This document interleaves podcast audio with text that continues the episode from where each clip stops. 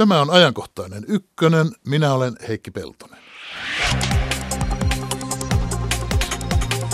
Historian tutkijoita tarvitaan. Ainakin siihen, että menneistä opittaisiin ja tulevaisuudessa oltaisiin viisaampia. Mutta onko olemassa historiallinen totuus vai monia totuuksia? Ovatko suomalaiset historian tutkijat olennaisen kimpussa? Historiasta hetken kuluttua. Puolen tunnin päästä Ukrainaan. Ukrainan hallinto on alakynnessä Venäjän tukemia kapinallisia vastaan. Separatisteilla on parempi kalusto, he suunnittelevat liikekannalle panoa ensi viikoksi. Samaan aikaan Yhdysvallat pohtii aseavun antamista Ukrainaan. Miltä alueen tulevaisuus näyttää? Onko edessä suursota vai Korean kohtalo eli jako kahteen ja vuosikymmenten pysähtynyt sotatila? Yle Radio 1 lähetysikkunakin päivystää.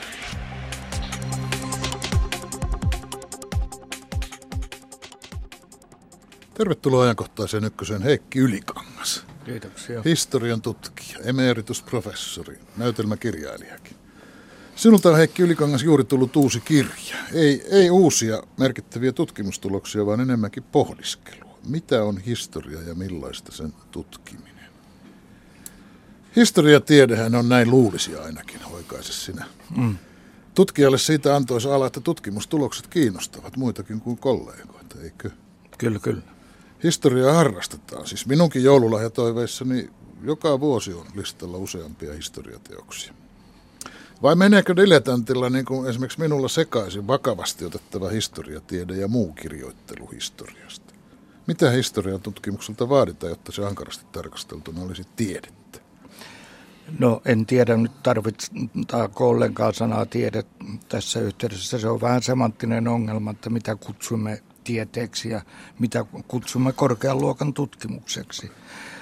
Jos ajatellaan tiedesanaa, niin luonnontieteessä se tarkoittaa toistettavin kokein todeksi havaittua asiaa, joka kun se kerran on todettu, sanotaan vetovoima tai aurinkokunnan rakenne, niin se pysyy se totuus sellaisena, ei sitä enää muuteta. Mutta historian tutkija ei toistettavia kokeita tee. Niin, ei tee toistettavia kokeita, eikä historiassa ole kestäviä totuuksia.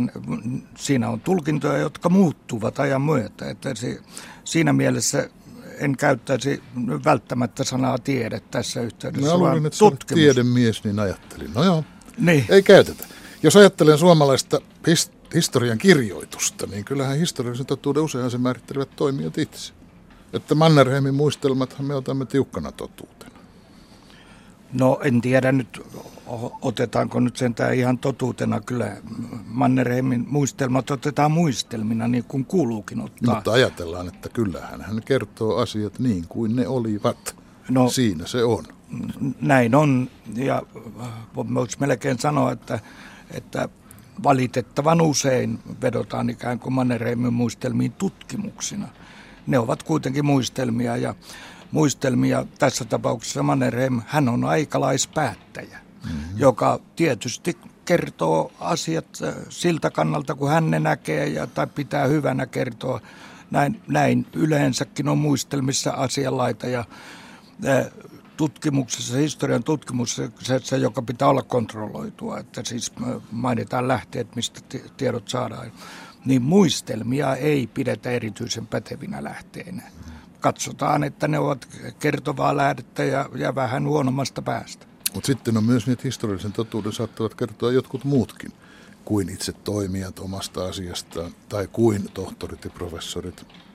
Sanotaan, että vaikka Väinö Linnan kuvaus vuodesta 1918, niin kyllähän se muutti meidän käsitystämme sisällissodasta enemmän kuin historian tutkimus.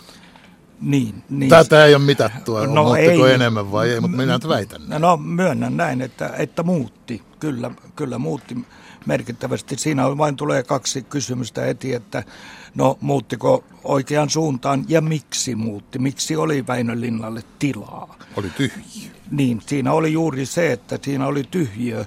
Siis Suomessa historia, niin kuin kaikkialla muuallakin, on voittajahistoriaa ja pitää olla, koska historia kuvaa sen, miten on tähän tultu. Miksi sanot, että sen pitää olla voittajien? No, totta kai. Ymmärrän, että se on aika ymmärrettävä, että se on voittajien historia. No, sen pitää olla sikäli, että jos me kerromme, kuinka tähän on tultu, niin tähänhän on tultu voittajien ratkaisujen kautta. Näinhän on. Ja siinä mielessä historia on kaikkialla voittajahistoriaa, mutta jos ajatellaan Suomen historiaa, niin vuoden 18 jälkeen meillä oli ikään kuin vallalla voittajapuolen valkoisten senaatin joukkojen tulkinta siitä sodasta. Ja tämä, niin kuin L. A. Puntila sanoi, että historian tutkimuksen kuva jäi yksipuoliseksi sen takia, että ei ollut tämän häviäjän puolen, kapinallisen puolen lähteitä käytössä. Ja Väinö Linna juuri osui tähän saumakohtaan siis. Tarvittiin myös tietoa siitä, miten ajattelivat ne, jotka nousivat kapinaan ja joiden kapina kukistettiin. Hän teki sen, hän tuli tyhjöön. Mutta on aina muistettava, että Väinö Linna ei nyt ollut tutkija. Hän oli työläiskirjailija, mutta oli hyvin etevä kirjailija. Ei ollutkaan. Minähän tässä juuri arkoin näitä, jotka eivät ole tutkijoita, mutta silti kirjoittavat historiaa sivuten tai historiaa. On vielä yksi tyyppi, ja se on tietenkin me toimittajat. En tiedä, pitäisikö tähän meidän porukkaa laskea esimerkiksi Max Jaakobson, jonka Jaakobsonin kirjoihin voidaan hyvinkin viitata totuudenkertojina. Vaikka ei Jaakobson mikään koulutettu historian tutkija ole ollut. No ei. Mä tiedän, herättääkö tämä varsinaisten tutkijoiden keskuudessa mustasukkaisuutta. No hänhän oli varsin hyvä kirjoittaja, mutta eihän hän ollut koulun käynyt historioitsija ja kyllä hänkin oli osaltaan aikalaispäättäjä, että se täytyy aina ottaa. Diplomaattien talvisodassa esimerkiksi. Niin. Ei, mutta sen ymmärrän, että jos kirjoitetaan historiaa siitä, miten Max Jaakobson pyrkii YK:n pääsihteeriksi, niin siinä kohtaa hän on aikalainen ja asianosainen. No, joo, mutta hänen joissakin kirjoissaan näin ei ole. No, annan hänelle kaiken kunnian, mutta en nyt sitten kuitenkaan laske häntä koulutetuksi historian tutkijaksi. Pitäisikö meidän tavallisten dilettanttien osata erottaa toisestaan, mikä kirja on koulutetun historian tutkijan ikään kuin tieteellisen apparatuurin kautta tehtyä tekstiä ja mikä on sitten vain jotakin muuta? No, mehän ahnaasti luemme niitä ihan siitä riippumatta. No sitä voi ja pitääkin kaikkia lukea sitä, mikä kiinnostaa, mutta on nyt huomattava, että yksi kriteeri on olemassa aina ja se on kaikilla olemassa sekä tutkijoilla että maallikoilla. Nimittäin onko kuvaus uskottava, onko se luotettavan tuntunut, onko se vakuuttava. Ja toinen seikka, joka tässä pitää ottaa huomioon, on se, että tutkimuksessa esitetyt tiedot. Jos puhutaan historian tutkimuksesta oikein ankarana tieteen, pitää olla kontrolloitavia.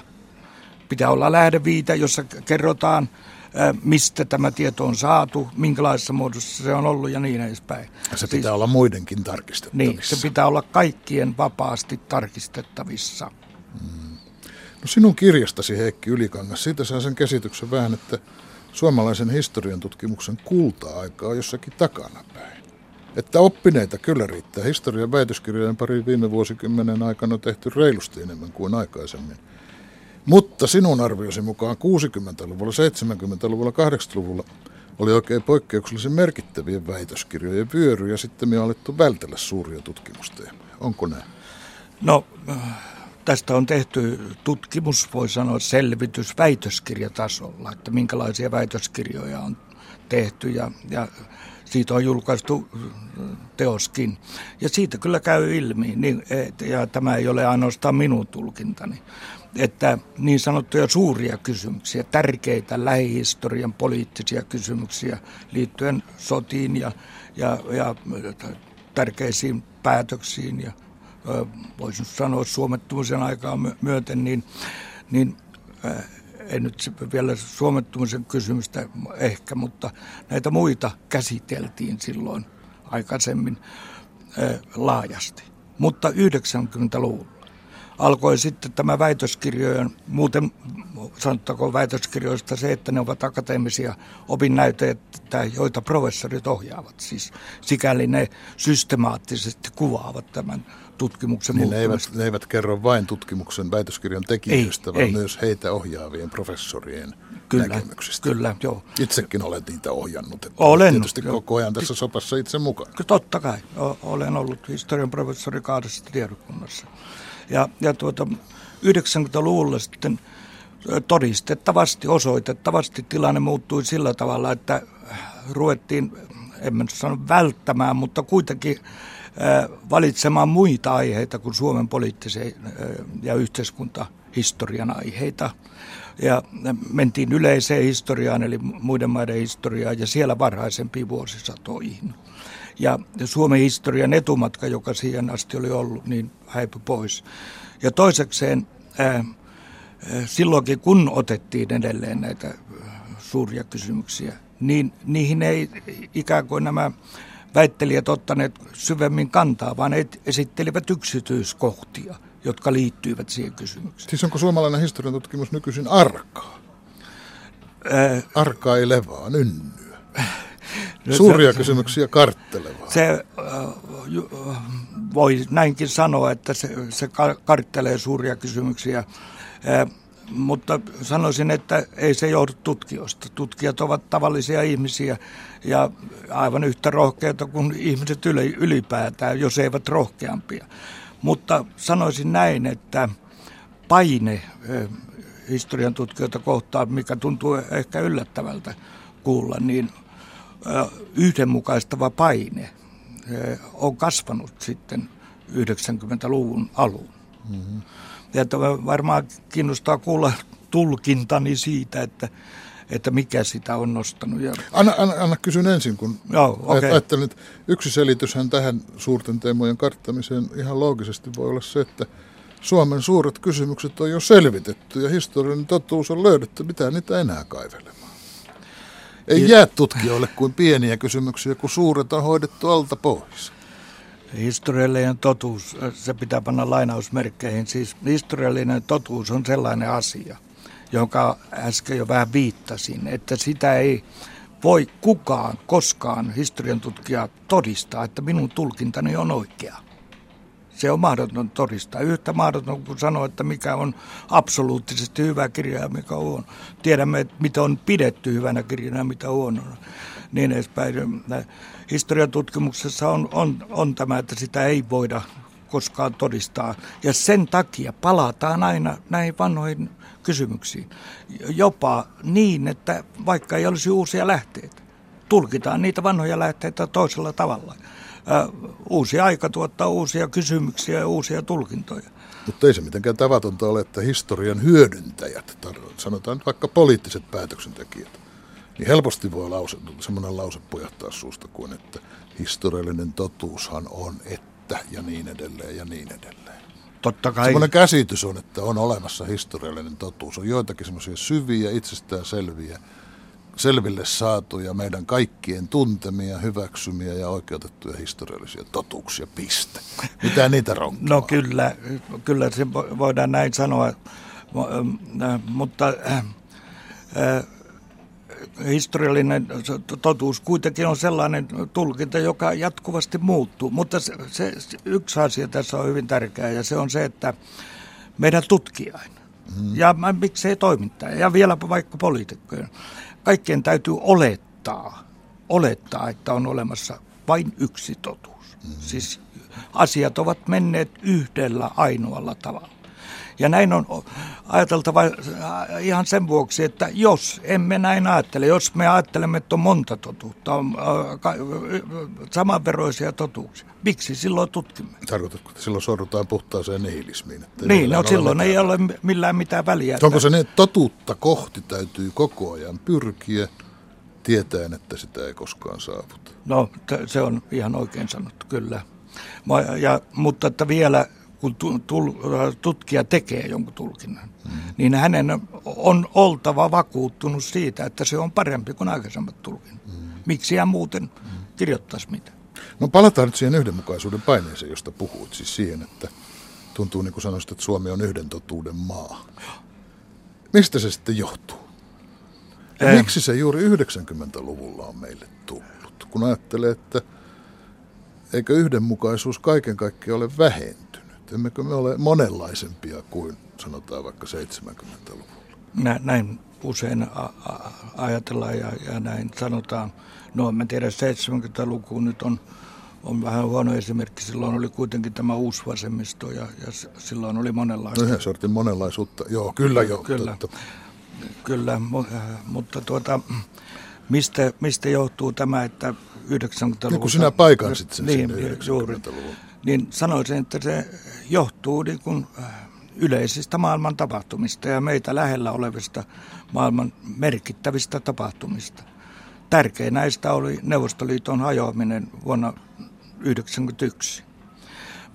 Ja sehän vaikutti tietysti meihin, mutta ei se yksin, vaan siihen liittyvät päätökset, jotka tehtiin. Mä sanoisin, että niillä oli suurempi merkitys pysyvästi. Jos ajatellaan, että Suomi oli ainoa näistä Neuvostoliiton ikään kuin naapurimaista täällä lännessä, joka ei lähtenyt hakeutumaan NATOon.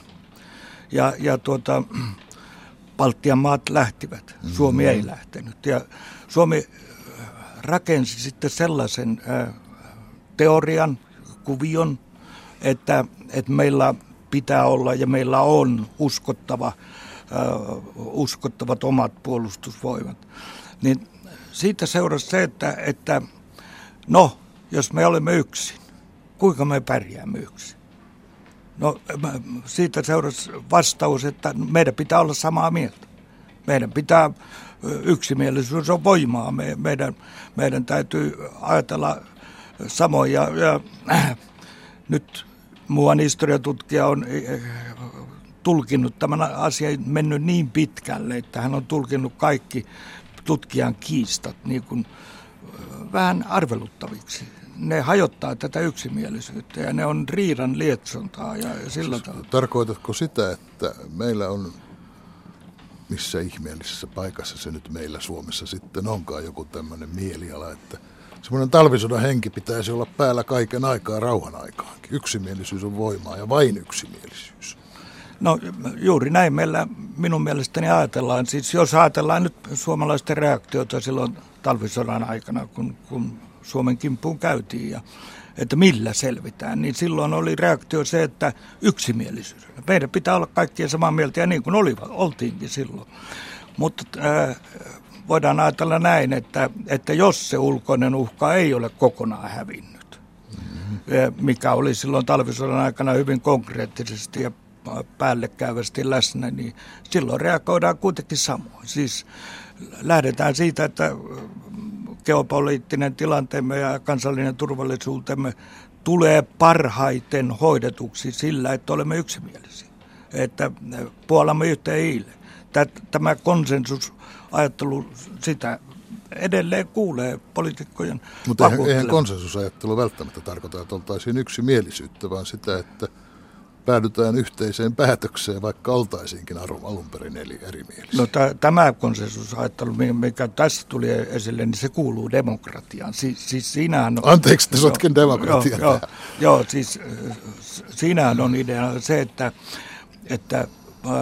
tällä demokraattisella päätöksenteolla haetaan se yhteinen kompromissi toteutettavaksi.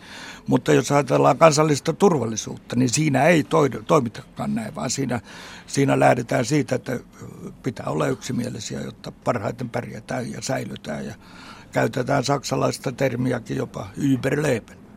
Mutta silti palaan vielä tähän eroon 90-luvulta meidän aikaamme verrattuna 60-70-80-lukuihin. Olihan tämä yksimielisyyden vaatimus silloinkin olemassa, silloin 60-70-80-luvulla. Nimenomaan muodossa ulkopolitiikassahan me olemme kaikki Suomessa olemme yhtä mieltä. Joo, kyllä silloin oli ja ihan aivan julkilausuttuna, ei minä tämmöisenä hämäränä tunteena, vaan julkilausuttuna ajatuksena. Joo, sanoisin kuitenkin, että silloin 60-70-80-luvulla niin tähän historian tutkijan ikään kuin uusi tulkinta intoon ja siihen, että rohkeasti otettiin uusia tulkintoja, niin vaikutti tämä silloinen poliittinen valtarakenne. Siinähän oli siis Urho Kaleva Kekkonen tullut presidentiksi ja hän sitten pystyi jatkamaan näitä presidenttikausiaan osittain Neuvostoliiton tuella ja siihen astinen historian tulkinta oli ollut voittopuolisesti, siis sanokaamme niin kuin kokoomuksen lähellä olevaa tulkintaa. Ja nyt tuli siis ikään kuin poliittista tukea sille, että ei siinä tarvitse riippua. Ei se tarkoita sitä, että olisi pitänyt ruveta kaatamaan niitä, vaan että voi olla munkinlaisia tulkintoja. Jos ajattelemme Kekkosta itseään, niin hänhän oli ottanut osaa vuoden 18 sotaan ja hän suhtautuu siihen hyvin pidättyvästi. Ja sitten näitä, varsinkin jatkosotaa, niin hän oli taipuvainen näkemään sen Suomen väärän politiikan seurauksena. Ja näin tuli siis tähän yhteiskunnalliseen valtarakenteeseen tuli ikään kuin sellainen voima, joka salli muutokset ja sanoi, että tulkitkaa nyt uudella tavalla. Mutta se oli itse asiassa valtarakenne, joka historian tutkijoita silloin ohjasi. Se oli valtarakenne, joka historian tutkijoita silloin ohjasi. Ja ohjaako nytkin? Niin, melkein sanoisin, että ohjaa, mutta eri tavalla. Siis kenen kädestä tulevaa leipää sinäkin historian tutkijana syöt, kun näin sanot, että valtarakenne suoraan ohjaa? No minä sanoisin näin, että historian tutkimus on aina aikansa. Lapsia, jokainen sukupolvi kirjoittaa oman historiansa. Tämä ei tarkoita sitä, että historian tutkijat ihan ikään kuin tietoisesti ja tahallaan ja poliittisesti harkiten päätyisivät tulkintoihin. Nyt vain on niin, että he ovat sen ympäristön tuotteita, missä he elävät. Ja tekevät sen mukaisia kysymyksiä lähteille ja ymmärtävät lähteiden sanoman sen taustan mukaisesti, missä elävät. Että jokainen aika kirjoittaa. Kyllä se näin päin on, eikä se tarkoita sitä, että se olisi tahallista vääristä. Testataanpa yhtä fraasia vielä tänään. Ei puhuta historiallisesta totuudesta. Mutta toinen fraasi. Se on se, että historia opettaa. Ja kun sanoo, että historia opettaa, minä sanon, että historia opettaa, niin silloin vaikuttaa tietäväiseltä ja viisalta ihmiseltä. Ja vähän tulee vihjaiseksi, että tunteekin historiaa. Mutta onko se mielekäs lause? Opettaako historia? Onko siinä mitään järkeä? No, Immanuel Kant aikoinaan on todennut, että historia ei opeta mitään muuta kuin sen, että se ei opeta mitään. Siis, se on aika nihilistinen lausahdus. Vähän viittaa siihen, että hän on luullut, että se toistaa itseään, koska silloinhan se vain voi opettaa, kun se toistaa. Sitähän yleensä tarkoitetaan. Niin. Jos sanotaan, että historia opettaa, niin tarkoitetaan, että näin on aina ollut ja näin on aina oleva. Tämä on mikään valtari. Niin, tämä on sama asia kuin hauskemmin, mutta tölvästi sanotaan, että ryssä on ryssä, vaikka voissa paistettaisiin. Tarkoittaa sitä, että aina se on samanlainen. Aina asiat toistuvat samoin. No joo, miksei näinkin, mutta voi olla, että ei tarvitse ajatella, että aina ihan samalla lailla. Mutta kuitenkin, jos me ajatellaan, että historia opettaa, niin silloin meidän täytyy ajatella, että toteutuu jokin vaihe jossain käsitettävässä muodossa, mikä on jo ennenkin koettu. Jos se, mikä on tulossa, on ainutkertaista, uniikkia siis, niin eihän me voi sitä pelätä eikä toivoa. Me voimme pelätä ja toivoa vain sitä, mikä on jo ennen tapahtunut. Emmekä osaa sellaista ennustaa. Siis harvassa ovat ne, jotka osasivat ennustaa esimerkiksi Neuvostoliiton romahduksen. No niitä oli todella vähän. Joka oli uniikki tapahtuma. Ja näin on yleensä. Ottaisin yhden hyvän esimerkin, talvisodan syttyminen. Meistä tuntuu, että jotenkin, että no eihän siinä nyt ollut muita vaihtoehtoja. Mutta kun lukee joulukuun ensimmäisen päivän sanomalehdet, suomalaiset, vuodelta 1939, niin sieltä paistaa ulos suunnaton hämmästys ja ällistystä. Voiko olla totta, että kaikin aseen on käyty meidän kippuun, että olemme sodassa? Siis sitä ei ollut kuitenkaan sitten osattu ennustaa. Oletettiin muuta. Mitä silloin muuten oletettiin?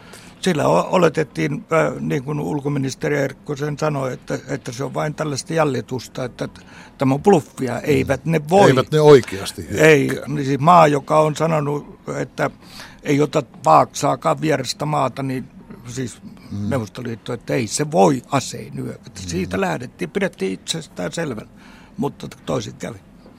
No samalla lailla voi miettiä tästä ennakoitavuudesta ja toistuvuudesta sitä, että sehän on hyvin toistuva asia, jos mietitään talouselämää, että lama tulee aina vastaan jossain kohtaa. ja että nousukausikin tulee. Mutta aina kun se nousukausi tulee, niin mehän olemme taipuvaisia ajattelemaan, että no, tämä nousukausi kestää kyllä ajasta iäisyyttä eikä uutta lamaa tule. Vaikka tulee, vaikka aina tulee. Eikö tämä osoita, että historia on toisteista? No se osoittaa sen, että se on todellakin, jos katsomme taaksepäin, se on toistuvaa, mutta me ihmiset, niin me emme osaa ikään kuin olettaa, että se tulee nyt, se nousukausi tai sitten se lama. Vaan me varsinkin nousukautena ajattelemme, että no tätä jatkuu ja meidän pitää nyt saada vielä parempi tuotto siitä ja siitä asiasta. Ja sitten mennäänkin liian kauas. Vaikka tiedämmekin, että kyllä vaikka se tulee sieltä se vaihe, niin ajattelemme, että ei se vielä tule. Niin, me emme tiedä koska tulee. Joo. Heikki Ylikangas, kun luin tämän uuden kirjasi, niin yllätyin yhdestä asiasta siinä siitä, miten suuren painon sinä panet lisääntyneelle ja lisääntyvälle vihapuheelle niin sanotussa sosiaalisessa mediassa. En nyt muista sanotko suoraan, mutta semmoinen vaikutelma tulee, että vihapuheen määrä mielestäsi vaikuttaa olennaisesti siihen, että tutkimukset ovat arkoja. Ja että parempi on tutkia vain myötäillä totuttuja käsityksiä eikä etsiä uutta. Näin. Todella siinä kirjassa sanon, mutta myös huomautan painokkaasti, että vihapuheen sisältö itse asiassa ei ole uutta. Että jos ajattelemme, miten August Oksanen Ahlqvist kirjoitti omalla nimellään tuosta Aleksis Kivestä, niin tuskinpa sitä nyt voidaan vihapuheessakaan ylittää tänä päivänä. Mä ajattelin myös sitä, että kyllä mun tietääkseni Heikki Ylikangasta on Etelä-Pohjanmaalla kommunistiksi haukuttu tutkimustensa johdosta ennen kuin internetti on keksitty. Kyllä se pitää paikkansa. En tiedä, onko luvattu tervata ja höyheniin kastaa, mutta eikö tämmöisiä reaktioita ole ollut vaikka kuinka ennen minkään sosiaalisen median kehittämistä? On, mutta että se mikä tässä on nyt merkittävää, siinä on kolme seikkaa. Ensinnäkin se, että sosiaalisessa mediassa voidaan anonyymisti nimen tulematta julkisuuteen niin kuin arvostella nimeltä mainita jotakin henkilöä, hänen tuotantoa ja teoksiaan. Toisekseen ennen vanhaa ne, mitä sanottiin, ne painuivat sinne historian roskatynnyriin, eikä ne aika hoiti ne. Nykyisin ne eivät sinne painu, ne on napin painalluksella sieltä nostettavissa esille. Ja nyt kolmanneksi, että kun katsoo historioitsijoiden reaktioita, katsoo vaan miten ne toimivat. Mm-hmm. Niin jos yhdestä tulkinnasta saa kovat pyyhkeet sieltä sosiaalisen median kautta, niin kyllä tulee pikkusen ajatelleeksi, että kannattaako panna uudestaan päätään niin kuin pölkylle. Oletko sinäkin pannut pääsi pölkylle monta kertaa? No, sä saat Etelä-Pohjanmaalla turpiisi, kun kutsut vapaussotaa sisällissodaksi. Niin. Ja sitten saat turpiisi, kun monesta muustakin asiasta. Niin. Kerrot Suomen johdon suunnitelleen talvisodan rauhaa tehtäessä jo jatkosotayhteistyötä Saksan kanssa ja kaikkea tämmöistä sopimatonta. Olethan sä yhä uudestaan pannut pääsi pölkylle. No joo, kyllä. Sä kuvaat nyt kohta melkein, että ne muut ovat semmoisia. Eihän se niin voi. No ei se voi olla niin, mutta toiselta puolen nyt minä, jos minun pitää ruveta puhumaan itsestäni eikä historian tutkijoista yleensä, joka minäkin kuulun historian tutkijoihin. Ja olen aina sanonut, että en poikkea siis suuressa niin kuin puntarissa. Toisesta olen ihan samanlainen kuin muutkin. Mutta jos minun pitää ruveta puolustamaan tässä tulkintoja, niin mihinkä nyt toi viittasi, niin totta kai minä puolustan niitä. Voin sanoa näinkin, että tämä kirja, sen mitä olen ikään kuin historiasta oppinut ja minkä tuon siinä julki, niin kyllä se on paljon niiden polemiikkien opettamaan, mihinkä olen todella tulkintojeni vuoksi joutunut. Epäilemättä. Yksi juttu vielä ennen kuin lopetamme. Historiahan on, tai ainakin kouluhistorian opetuksen nähtiin olevan jonkunlaista vuosilukutiedettä, ja siitä seuraa se, että merkkivuosina, tasavuosina tarvitaan historiaa ja historioitsijoita. No mehän jaksamme Suomessa uskollisesti kyllä muistella 5 vuoden välein talvisodan ihmettä ja Tallinnin Hantalan torjuntavoittoa, mutta nyt on menossa ja edessä isompia tasavuosia. Talvisodan rauhasta tulee kohta kuluneeksi 75 vuotta. Ei ole aikaakaan, niin päästään 100-vuotisjuhliin Suomen itsenäisyyden kanssa ja sitten tulee sisällissodastakin 100 vuotta kuluneeksi. Paljon isoja merkkivuosia. Mutta ovatko nämä semmoisia, joissa pärjätään vanhalla historiankirjoituksella, kun näitä on niin paljon tutkittu? En usko, että pärjätään. Niin kuin jo ihan alussa sanoin, niin historian ominaispiirre on se, että tulkinnat muuttuvat ajan myötä. Ja eivät ne muutu yksistään sen vuoksi, että saadaan uusia lähteitä, vaikka niitäkin aina saadaan. Vaan ne muuttuvat myös sen vuoksi, että tulevan ajan myötä me keksimme uusia kysymyksiä. Sellaisia, mitä me emme ole osanneet niille lähteille esittää. Luuletko, että näiden merkkivuosien ympärille tulee tämmöistä polemiikkia? Kyllä. Vai vaikuttaako tämä kuvaamasi yhdenmukaisuuden paine siihen, että me pyhitämme kansalliset merkkivuotemme rauhallisesti ja hartaasti? No jos nyt pitää jompikumpi kanta tuohon ottaa ja verrata vaikka menneeseen, niin luulisinpa näin, että nämä merkkivuodet, jos ne menevät juuri niin kuin nyt tähän asti on mennyt ja miltä nyt näyttää, niin ne eivät herätä mitään suurta polemiikkia. Polemiikkien aika näyttäisi olevan suurten polemiikkien aika takanapäin. Se on sääli näin polemiikkien ystävänä. Ajattelin, että eikö se taas jossain vaiheessa historian niin aallot kulkisi niin, että polemiikkien aikakin syntyisi, vai onko tämä lopullinen tilanne? Ei varmasti lopullinen. Ei historiassa ole mitään lopullista. Se on tietty vaihe ja me näemme tai oletamme näkevämme eteenpäin tietyn matkaa, mutta ei se varmaan ole, että niin kaikki käy. Kuitenkin kun minulta kysyttiin, miten arvelen tämän asian menevän, niin arvelen, että mitään suurta polemiikkia näistä asioista ei synny. No se oli tämä arvio. Kiitos Heikki Ylikangas. Kiitos.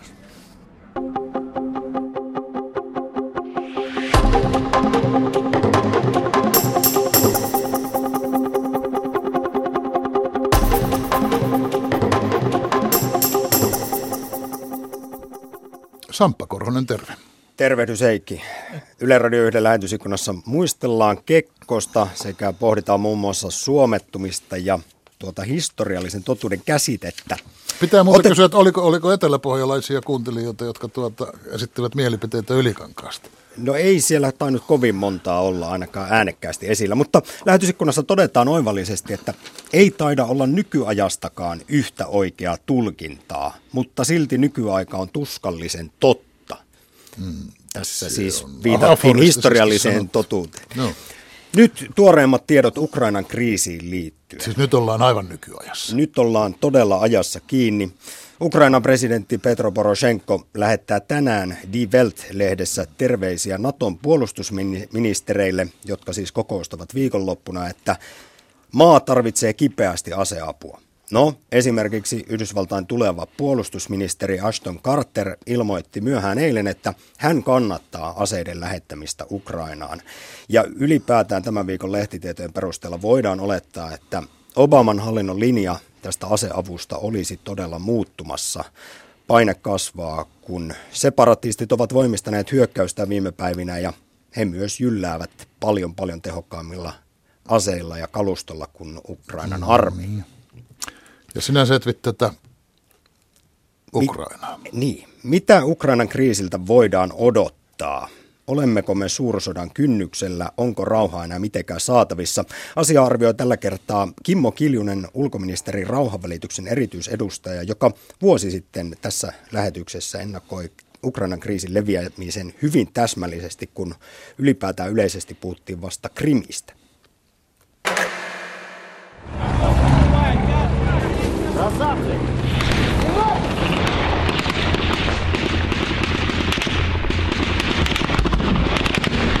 Tämä Ukrainan kriisi on kylmän sodan jälkeisen Euroopan vakavin poliittinen kriisi.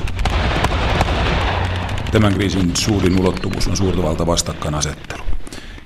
Ja se miltä Ukrainan tilanne, jos sen pystyy jollain tavalla prognosoimaan jatkossa näillä eväillä, millä nyt juuri liikutaan, niin valitettavasti pahimmiltaan näyttää siltä, että siihen jää tämmöinen jaettu olotila, epästabiili olotila, joka ei löydä selkeää poliittista ratkaisua, yhteistä ratkaisua, eli siihen jää nyt semmoinen haava Euroopan sisälle, Toivottavasti siitä ei tule yhtä pysyvä ja jyrkkä kuin aikoinaan on ollut jaettu Saksa Berliinin muureineen, mutta tässä on ihan aidosti nyt olemassa se ongelma, että jää valtio, joka jää epävaltioksi. Saksa, Kypros ja jo yli 60 vuotta pysähtyneessä sotatilassa ollut Korea. Ei ole lainkaan kaukaa haettu ajatus, että Ukrainaa voidaan tulevaisuudessa verrata näihin lähihistoriassa jakautuneisiin ja jaettuihin maihin. Näin toteaa ulkoministerin rauhanvälityksen erityisedustaja Kimmo Kiljunen, joka ennusti vuosi sitten Ajankohtaisessa Ykkösessä täysin oikein Krimin kriisin leviämisen kevään aikana taisteluiksi Itä-Ukrainaan. Ja jälleen pitäisi siis ennustaa, mitä tässä kylmän sodan jälkeisen Euroopan pahimmassa kriisissä tulee tapahtumaan. Ukrainan jakautumisen lisäksi Kimmo Kiljunen näkee pelottavan suuren todennäköisyyden sille, että sekasorto laajenee, myös siis muihin maihin, joissa Venäjällä on intressejä. Esimerkiksi Moldovaan ja sen erittäin venäläismieliseen Transnistriaan. Jos nyt ennustaja eukoksi ryhtyy, jota ei koskaan saisi tässä tehtäessä, missä on ryhtyä, mutta jos sitä nyt yhtään pohdiskelee nyt tätä prosessin luonnetta, niin kun se on lähtenyt näin eskaloitumaan ja kun siellä ei löytynyt poliittista ratkaisua riittävän ajoissa sille seikalle, että oltaisiin pysäytetty tämä venäläisen läsnäolon sotilaallisenkin epäsuoran tai jopa suoremman sotilaallisen läsnäolon kasvu tuolla alueella, niin kyllä siinä on liikevoimat, jotka näyttää pahimmiltaan. Minun ennustukseni on se, että jos vuosi sitten pohdiskeltiin sitä, että kun Krimin valtaus tapahtui, anneksointi tapahtui, että siinä on riski, että tämä Itä-Ukrainaa vielä leviää tämä tauti, jos käytetään nyt tätä termiä, niin kyllä minä tänä päivänä melkein sanoisin, että enemmän kuin todennäköistä on, että vielä Odessa palaa.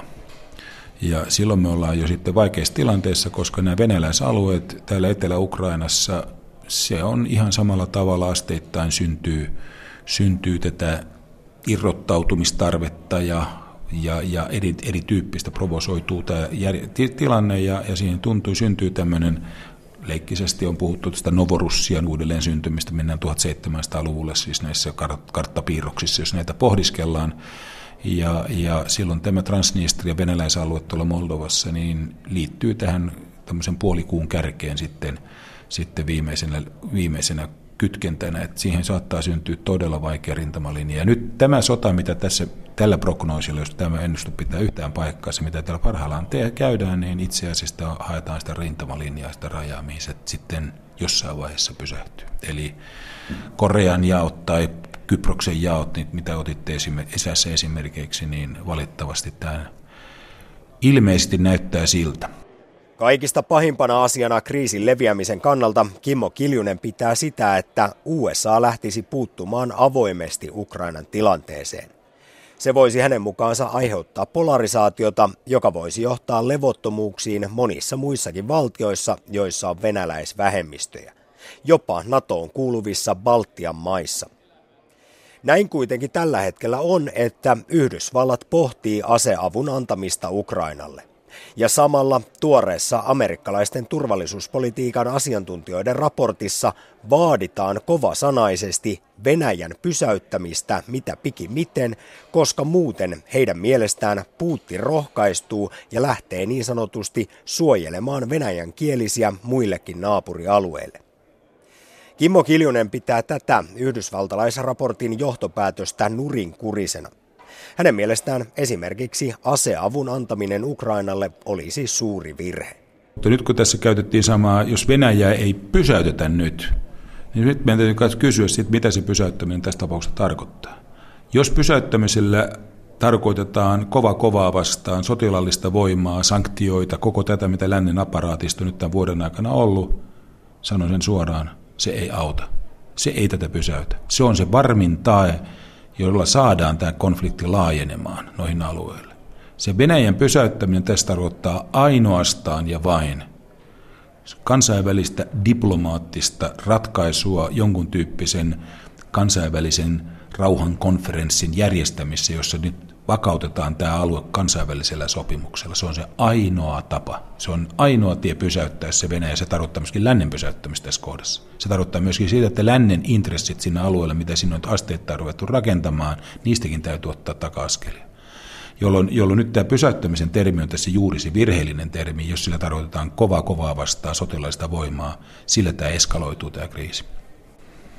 Eli kuinka paljon sinua hirvittää se ajatus, että Yhdysvallat nyt ensimmäistä kertaa oikeastaan tosissaan miettii aseiden lähettämistä Ukrainalle? Hirvittää suuresti. Se tarkoittaa aivan varmasti sitä, että tämä polarisoituu. Putin on nyt käyttänyt tässä sotaretoriikassaan, jos minä käytän jotain tätä termiä propagandassaan, mitä maassa, mikä on käynnissä, että NATO-joukot ovat siellä alueella tai Naton sotilaat on alueella. Jos Yhdysvallat rupeaa antamaan aseellista tukea, niin se entistä enemmän vahvistaa juuri sitä mielikuvaa, joka Venäjällä on haluttu synnyttää siitä, että siellä on lännen jopa suoranainen sotilainen läsnäolo Ukrainassa. Se on sitä, mitä Putin, jos tuota linjaa kuljetaan, niin tavoitteleekin polarisoimassa siinä lähtökohdassa, mitä sanoin, että jos tämä kriisi polarisoitumisen kautta haetaan, Putin tavoittelee myöskin toisenlaista tietä, tiedän sen myöskin venäläisen keskustelun, jossa haetaan tällaista uuden tyyppistä Etyj-kokousta, jossa ratkaistaan koko tämä Euroopan turva-arkkitehtuuri uudestaan. Se on se isompi ratkaisu siellä,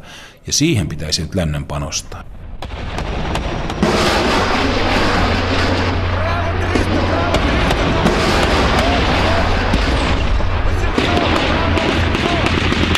Kimmo Kiljunen, kuinka päättömänä sitten pidät tätä amerikkalaisten turvallisuuspolitiikan asiantuntijoiden logiikkaa, että jos nyt Ukrainalle annettaisiin aseita, aseellista tukea, niin sitä kautta Venäjän tappiot nousevat taas niin korkeiksi, että Putinin suosio alkaisi kärsiä ja näin ollen kriisi saadaan laantumaan? Tässä varmaan vaikuttaa tämä amerikkalaisten oma Vietnam-trauma. Eli Nixon ajautui siihen kulmaan sitten, että kun rupesi amerikkalaisia sinkkiarkkuja tulemaan liian paljon Vietnamista, niin sen rupesi jo sisäistä vastarintaa olemaan, jolloin sitten vetäydyttiin. Tässä on ero. Tässä on se olennainen ero, että venäläiset pystyy sisäisesti kyllä perustelemaan, että tämä on heille kansallisesti elintärkeä etu. Ja vähän eri lailla kuin Vietnamin sotaan puuttuminen jenkeillä.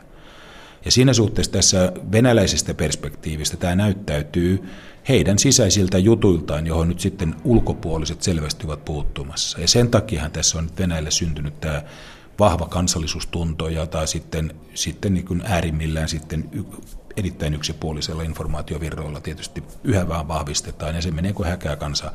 Eli tässä ei kyllä nyt tapahdu sillä tavalla, että jos kuolonuhrien määrä alkaa kasvaa Venäjällä, niin kuin se tietysti alkaa, jos tämä sota kiivistyy, niin se on vaan sitä suurta isänmaallista sotaa nyt tässä taas jatketaan. Ja kyllä Venäjällä on totuttu antamaan hirvittäviä uhreja niille tavoitteille, mitä se poliittinen johto maassa on vaatinut. 20 miljoonaa venäläistä kuoli toisessa maailmansodassa, muistetaan se.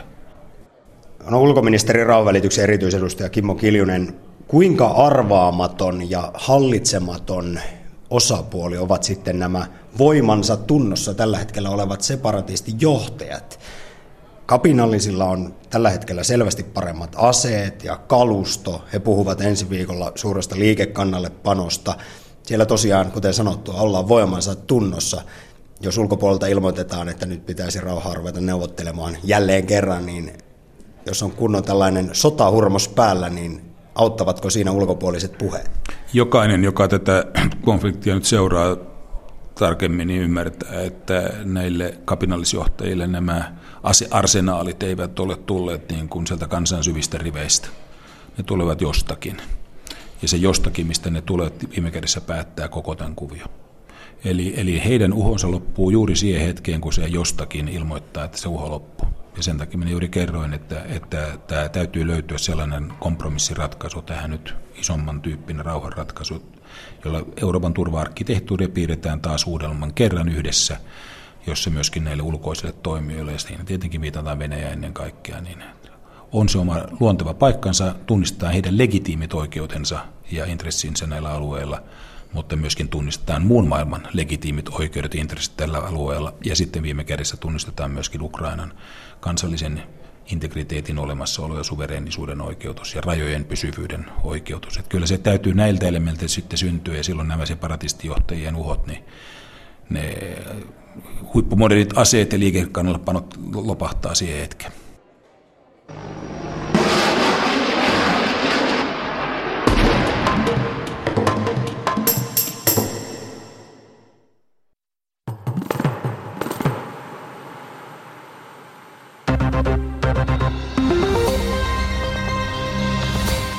Kreikan kriisi on synnyttänyt ankaran kiistan eduskunnan aloittamassa välikysymyskeskustelussa. Sinä maksat! Suomi ei ole kärsinyt rahoitustukiohjelmista luottotappioita. Minä maksan! Veronmaksajien rahoja ei ole menetetty. Me maksamme. Ei sentin senttiä. Mutta me olemme edelleen täällä, hyvät ystävät, ja niin on laskukin. Niin se nyt käy, hyvät ystävät, että valtionyhtiöiden omistajaohjauksesta vastaava ministeri Sirpa Paatero joutuu itse menemään valtionyhtiöiden Fortumin ja Neste Oilin yhtiökokouksiin ehdottamaan, että yhtiön nimitysvaliokuntien ehdotukset korottaa roimasti yhtiöiden hallitusta jäsenten palkkioita hylätään. Ja sitten ne hylätään.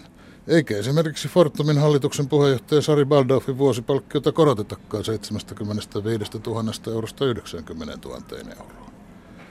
Ministerin pitää itse mennä tämä ehdotus tekemään, kun hänen alaisensa omistajaohjauksesta vastaavan ylijohtajan Eero Heliövaaran kunnia ei kestä ehdottaa kumottavaksi itse tekemänsä korotusehdotusta.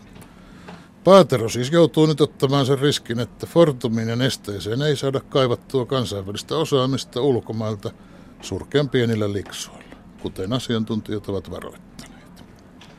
Miten voikaan menestyä kansainvälisillä markkinoilla koneyhtymä, joka tunnetusti maksaa hallituksensa jäsenille vielä kehnompia palkkioita?